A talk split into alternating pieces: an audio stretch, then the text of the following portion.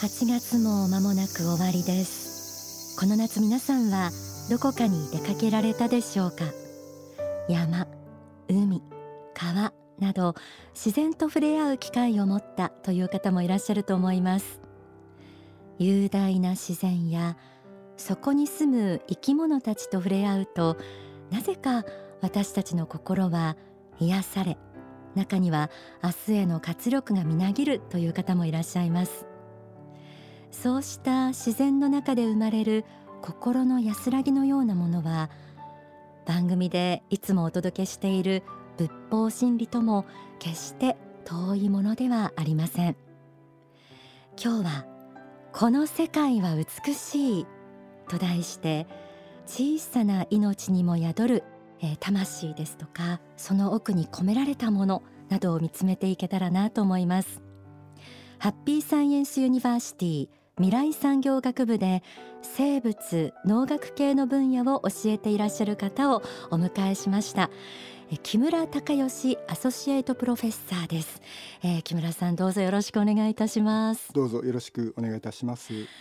えー、今ちらっとご紹介したんですけれども、えー、千葉県にあるハッピーサイエンスユニバーシティで具体的にはどういうことを教えてらっしゃるんですか？はい私はあの紹介いただいたように生物のまあ基礎的な部分であるとか農学系の授業であったり、あの本当に実際にも畑に行って実習をしたりとかそういったことも教えております。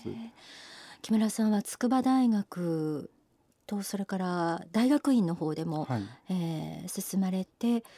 農学研究家、博士課程にいらした、はい、でその後あの研究職をされていたとい。うことでしたけれども、はい、その、えー、お仕事をされてから出家という形で、はい、えーね、されて、はい、そしてハッピーサイエンスユニバーシティができて今に至るという感じでしょうか。はい、うん、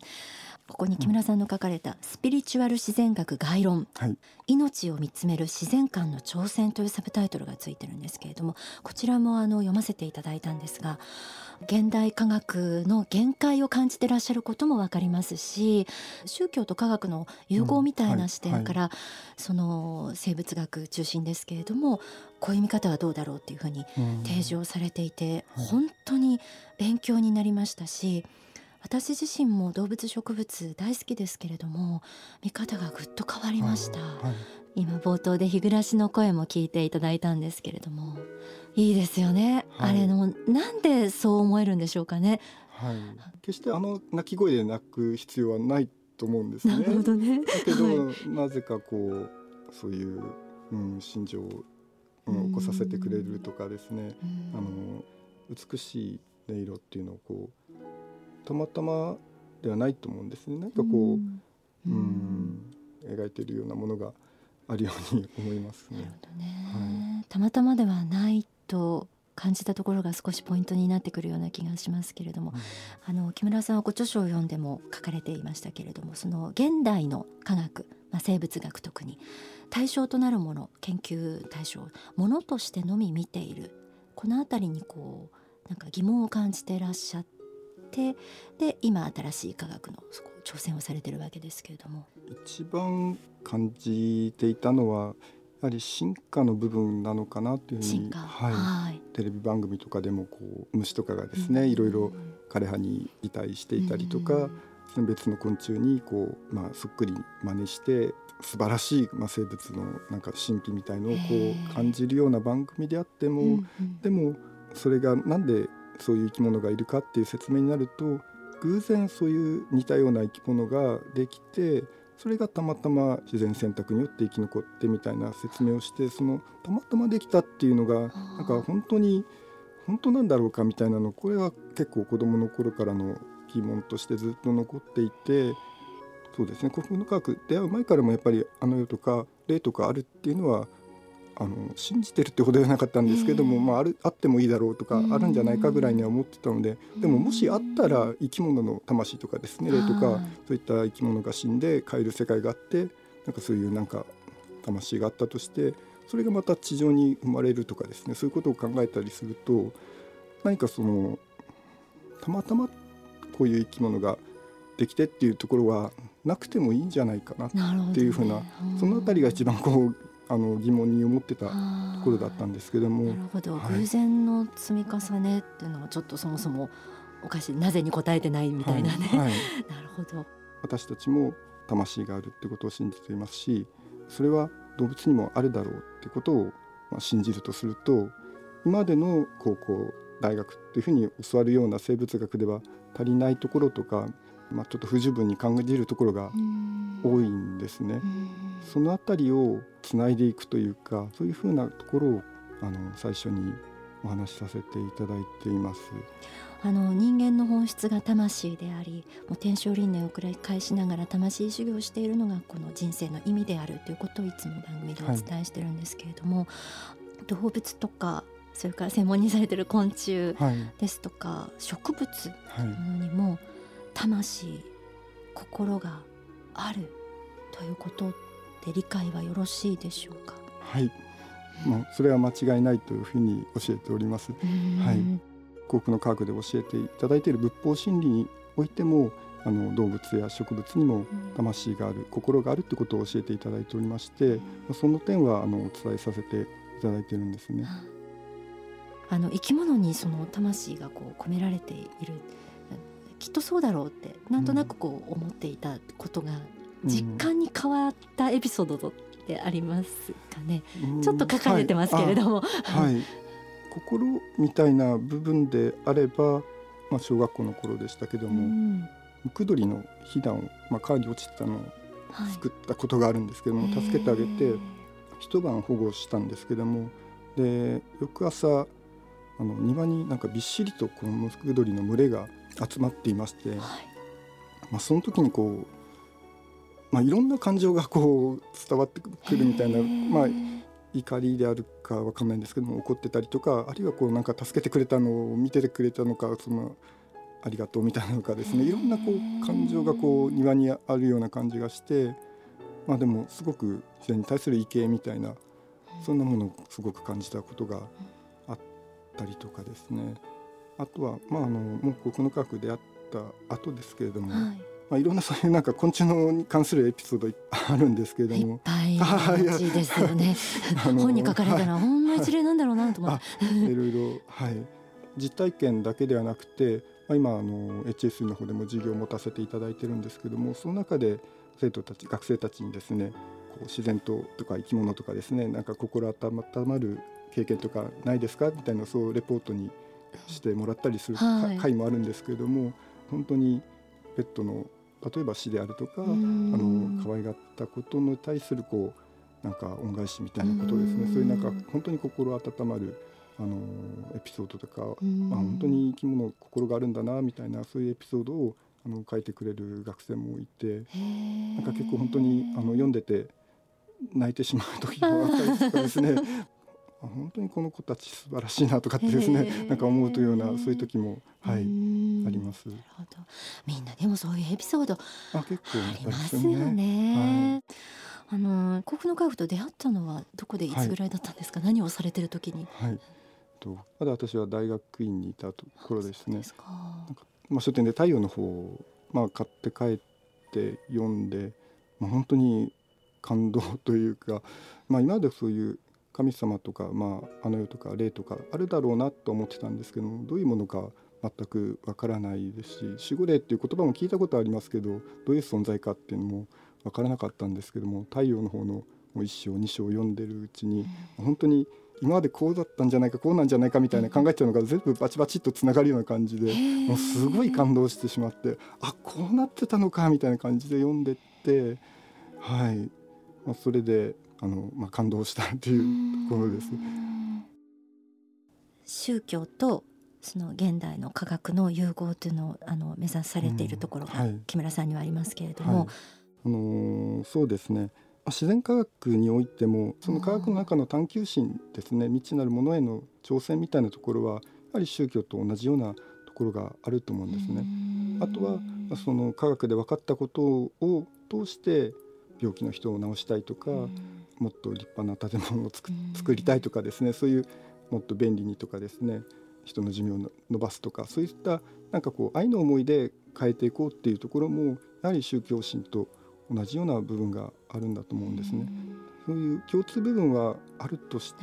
はい、上で。で、まあ、今の自然科学としてはものに限ってものを探求していこうっていうふうな、あの限界を最初から定めて、まあ、そこに探求を置いてるわけなんですけれども今後やはりそのものだけでは説明ができないような大きな世界観の中に新しくですね今度未来の科学っていうのは進んでいく方向にあるんではないかと思うんですけども、はい、その時にやはり今までの宗教ではなくて幸福の科学がそれより大きな世界観を提示しているのでそこで科学と宗教っていうのは融合するんではないのかなというふうに思っております。あの木村さんは仏がなぜこうしたいろいろな生命を作られたと思われますか？はい、まあ、本当にいろんな生き物も魚もそうですし鳥もそうですし蝶もそうですしいろんな生き物いますけれどもやはり教えていただいているのはこの地上がやっぱり修行場であっていろんな生き物本当に人間だけでなくて本当にいろんな生き物がいることによってあの自分が何かどういうものなのかっていうことを知るっていうところとあと人間それだけが生きてるわけではなくていろんな生き物がいてそれで支えられているって世界観ですね。で人間が食べる例えば豚であるとかですね牛がいるとかですねそれだけが生きてるわけではなくてやっぱりその豚が食べる餌になるようなものとかですねそう考えていくと本当に両手で数えるような数では全然足らないほどの多くの本当に多くの生き物がいないとあのこの世界が成り立たないんだと思うのでそういう多くの生き物によって支えられてるんだってことをこう学ばせていただくようなそういうなんか地球の、うん、修行所をこう作っていただいているのかなっていうふうに思います。あともう一つはそれは、まあ、この地球だけでなくて宇宙にもあるんだと思うんですけども、そういうその多様なものが仏の慈悲なんだっていうところですね。仏の慈悲が現れるとこういうふうな多様な宇宙になるんだっていうふうなものなんだと思うんですね。なのでもう神羅万象あらゆるものに仏の光が宿っているっていうふうに、ね、そういう感じがするんですけれども、ね、ちょっとなんか華厳教とかそういう感じかもはい。えー、それではここで大川隆法総裁の説法をお聞きいただきます。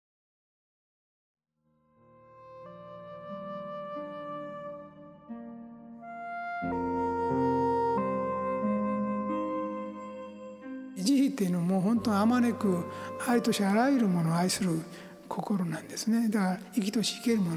の。人間だけでなくて動物も、えー、もうありとしあらゆるものにですねその宇宙の生き物から地球の生き物まで全部にですね慈しみの目を持ってやはり接することが大事でとか慈悲というのはですね実はこの世界観の転換なんですね。であの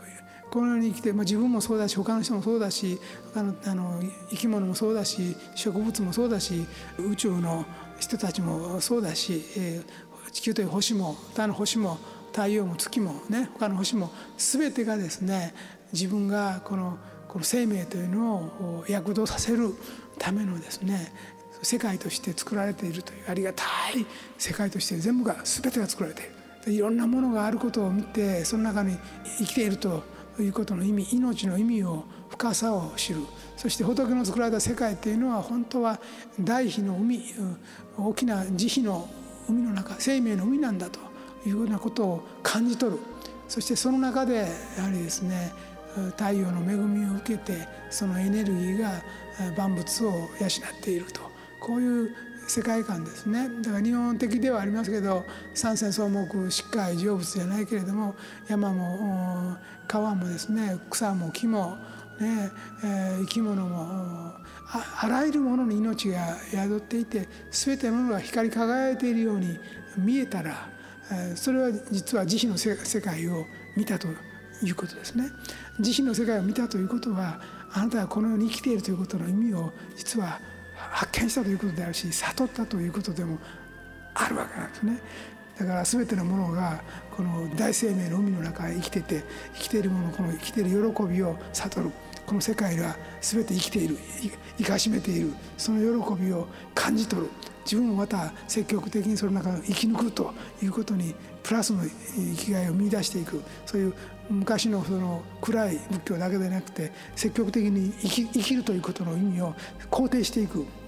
自分を生かしめるためにこう全ての環境が与えられているんだというこの喜びを感じ取る。その喜びを感じ取ればやはり慈悲に生きる心が湧いてくる。全てが自分に対する慈悲の存在であるしそれであれば自分もまた全てのものに対する慈悲の存在であらねばならないと全てがあなたを生かしめている環境だとその中であなたの他のものを生かす生き方を考えようと、まあ、そういうことが慈悲だということだと思ってください。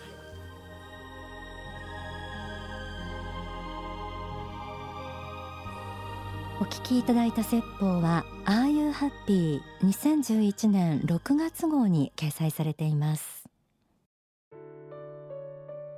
えー、今のご法話も含めてあの聞いてくださっている方に木村さんからこう自然との向き合い方でも何でもいいです。最後にリスナーの方にメッセージをお願いします、はい、本当にこの世界がですね多くの生き物が生きていて今朝ですので、まあ、朝食をいただいたりとかですねそういったところでその生き物をいただいたりとか運転してる方もいるかもしれませんけれども美しい自然が広がっているような景色をですねあの見られてる方もいると思うんですけどもそういった中での本当にありがたいものをこういただいてる時にですねそれを作られた方への感謝みたいな気持ちですねありがたい気持ちっていうのを持っていただければなというふうに思っております。はい、ありがとうございました。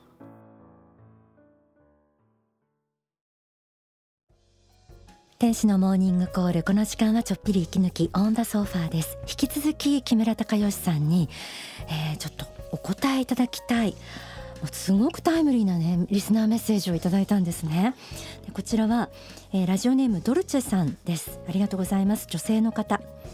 えー、大切な家族のワンちゃんが高齢と熱中症のため天国に旅立ちました。幸福の科学で教えていただいているので永遠の生命がありこの世が仮の世界であることも承知しています。犬や猫のようなペットたちはどのくらいで元の世界に戻り検証してくるのでしょうか。この世を離れたらどのような世界に帰っていくのでしょうか。教えていただけたら幸いです。とこのメッセージをいただいたんですけれども、はい。はい、えー、お答えいただけますかね。そうですねはい、今まで大川先生の教えの中で説かれている中では、はい、の霊的世界の本当の話っていう書籍の中にですね、はい、ペットの魂のことについて書かれているんですけれども、まあ、死んだ後すぐに生まれ変わることが多くてあの世にいる期間は長くて10年普通は1年以内に生まれ変わることが多くてあの世には短い間しかいませんというふうに説かれています。私も本当にペットをねあの可愛がって死んじゃった時本当にもうあ、はい、あの引きずって、えー、辛さもありますね、はい、もうままさにペットロスっていうのを何回か経験してるんですけど、このドレッチさんの例でも、まあ、ワンちゃん高齢って書いてありますけども、えー、本当にもう長い間一緒にですね人間と共に生きてきて、まあ、本当に餌も、ね、一緒にあげてもらったりとか、まあ、多分散歩とかですね、一緒に可愛がってあげた、ね、その記憶を多分ペットはですね持って帰って、はい、あのすごい感謝でいるんだと思うんですね。たとえ、はい、あの私はこれ思うんですけどもあの、まあ、例えば最後のところですねあの亡くなる時に例えばこう人間の不注意とかで亡くしてしまったことがあったとしてもですね、子供の頃からですねあの育ててくれたりとかね、一緒に遊んでくれたとかそういう本当にかけがえのない宝物っていうかその犬にとっての人生がですね多分それがペットのものになるんだと思うのでそこは本当に人間の方もですねありがとうって気持ちであのように返してあげたらいいんではないかなというふうに思います。なるほどね、はい、ドルチェさんいかがでしょうか？私が泣けてきちゃいました。いや本当に今日はさまざまなお話、えー、と心の底からこういろんなものが愛おしくなれるようなそんなお話をいただきました。木村隆義さんでした。今日は本当にありがとうございました。ありがとうございました。